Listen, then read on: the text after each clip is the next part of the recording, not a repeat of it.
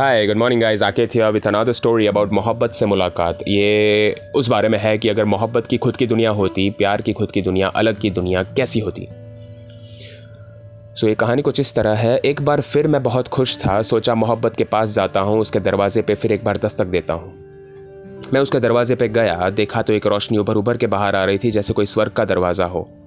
कोई नहीं था इसका रखवाला उसने। इस तरह अंदर खींचा मुझे जैसे मैं ही हूँ किस्मत वाला। पहली नज़र में तो देखने में बड़ी हसीन थी। मैं भी देख न पाया उसके रूप में एक अजीब सी चमक थी, समझ न पाया ये हकीकत थी या कोई बनक थी। उसे महसूस किया तो लगा सबसे बेगुनाह थी और उसे बस मेरी ही परवाह थी। कुछ कहूँ, उससे पहले उसने अपना जादू ऐसा फेरा मेरे दिल पर कि मैं खुद को रोक न पाया, ढल गया उसकी मनमोहक सुंदरता पर। सब कुछ भूल गया उसकी मदहोशी में। बस मगन रहा उसकी खूबसूरती में। एहसास तो ये था कि इससे खूबसूरत जहाँ कोई हो ही नहीं सकता। हर तरफ़ बस घने बादल छाए थे। सूरज की किरणें उन बादलों में से कुछ इस कदर मुझे छू रही थी जैसे मेरे सारे जख्म भर रही हो।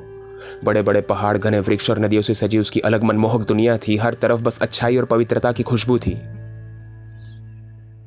चारों तरफ़ हरी भरी घास और कदम रखने पर लग रहा था जैसे मैं हूँ उसका कोई खास। मानो एक नशा सा चढ़ रहा था। वापस जीने की एक नई आशा जगा रहा था। दिल की हर निराशा को बस ऐसे ही मिटा रहा था। इस स्वर्ग में कौन रहना नहीं चाहेगा? मेरी खुशी का ठिकाना न रहा। मैं पागलों की तरह चिल्लाया इधर उधर भागने लगा, हर वो चीज़ का स्पर्श करने लगा, इस डर से कि कहीं ये सब खत्म ना हो जाए। इस जहाँ को किसी की नज़र ना लग जाए। पता नहीं क्या ताल्लुक था उससे, पर फिर भी मैं उसके लिए उसका रखवाला बन गया। किसी भी चीज़ को कोई खरोच ना आए, उसका ध्यान में रखने लग गया। काफ़ी वक्त बिताया उसके साथ। उसने मुझे अपनी मुलायम बाहों में लपेट कर काफ़ी सताया, कभी मुस्कुराया तो कभी ऐसे ही उसके जादू में डूबता चला गया। काफ़ी सुकून था। जैसे सारी तकलीफें दूर हो गई हैं, ज़िंदगी बस संभल गई है। पर यह वो जहाँ था जिसके पास अगर अपने प्यार से जख्म भरने की ताकत है तो अपने कहर से जख्म देने की हिम्मत भी है।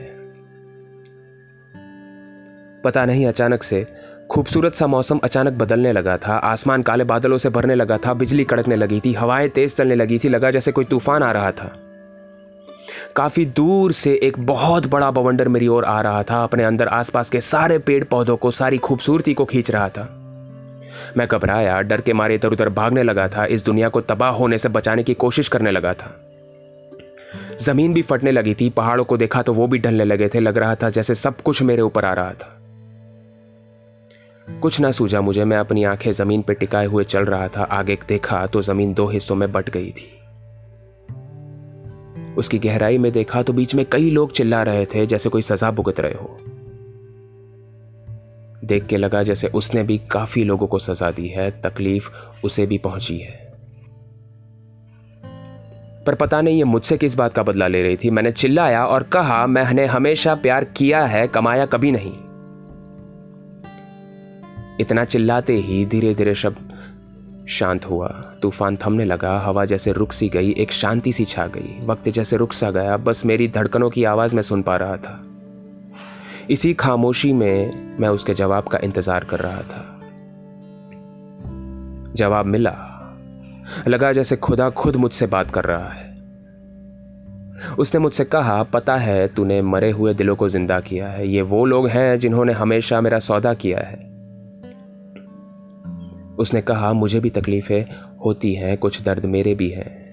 ये सब मैंने तुझे बताया क्योंकि तूने ही सिर्फ़ मुझे समझा है। तूने कभी मुझे जताया नहीं, बस तेरे दिल में मैं जब जब भी आई हूँ, तूने बस तेरे प्यार पे मुझे बरसाया है। तेरी इसी हरकत से मैं इतनी खुश हूँ कि आज मैंने तुझे भी अपनाया है। मोहब्बत का जहाँ एक स्वर्ग है, पर अगर शिद्दत से ना करी जाए तो नर्क से भी बदतर है। क्या हुआ, अगर मोहब्बत सिर्फ़ एक एहसास है पर उसका भी एक इतिहास है।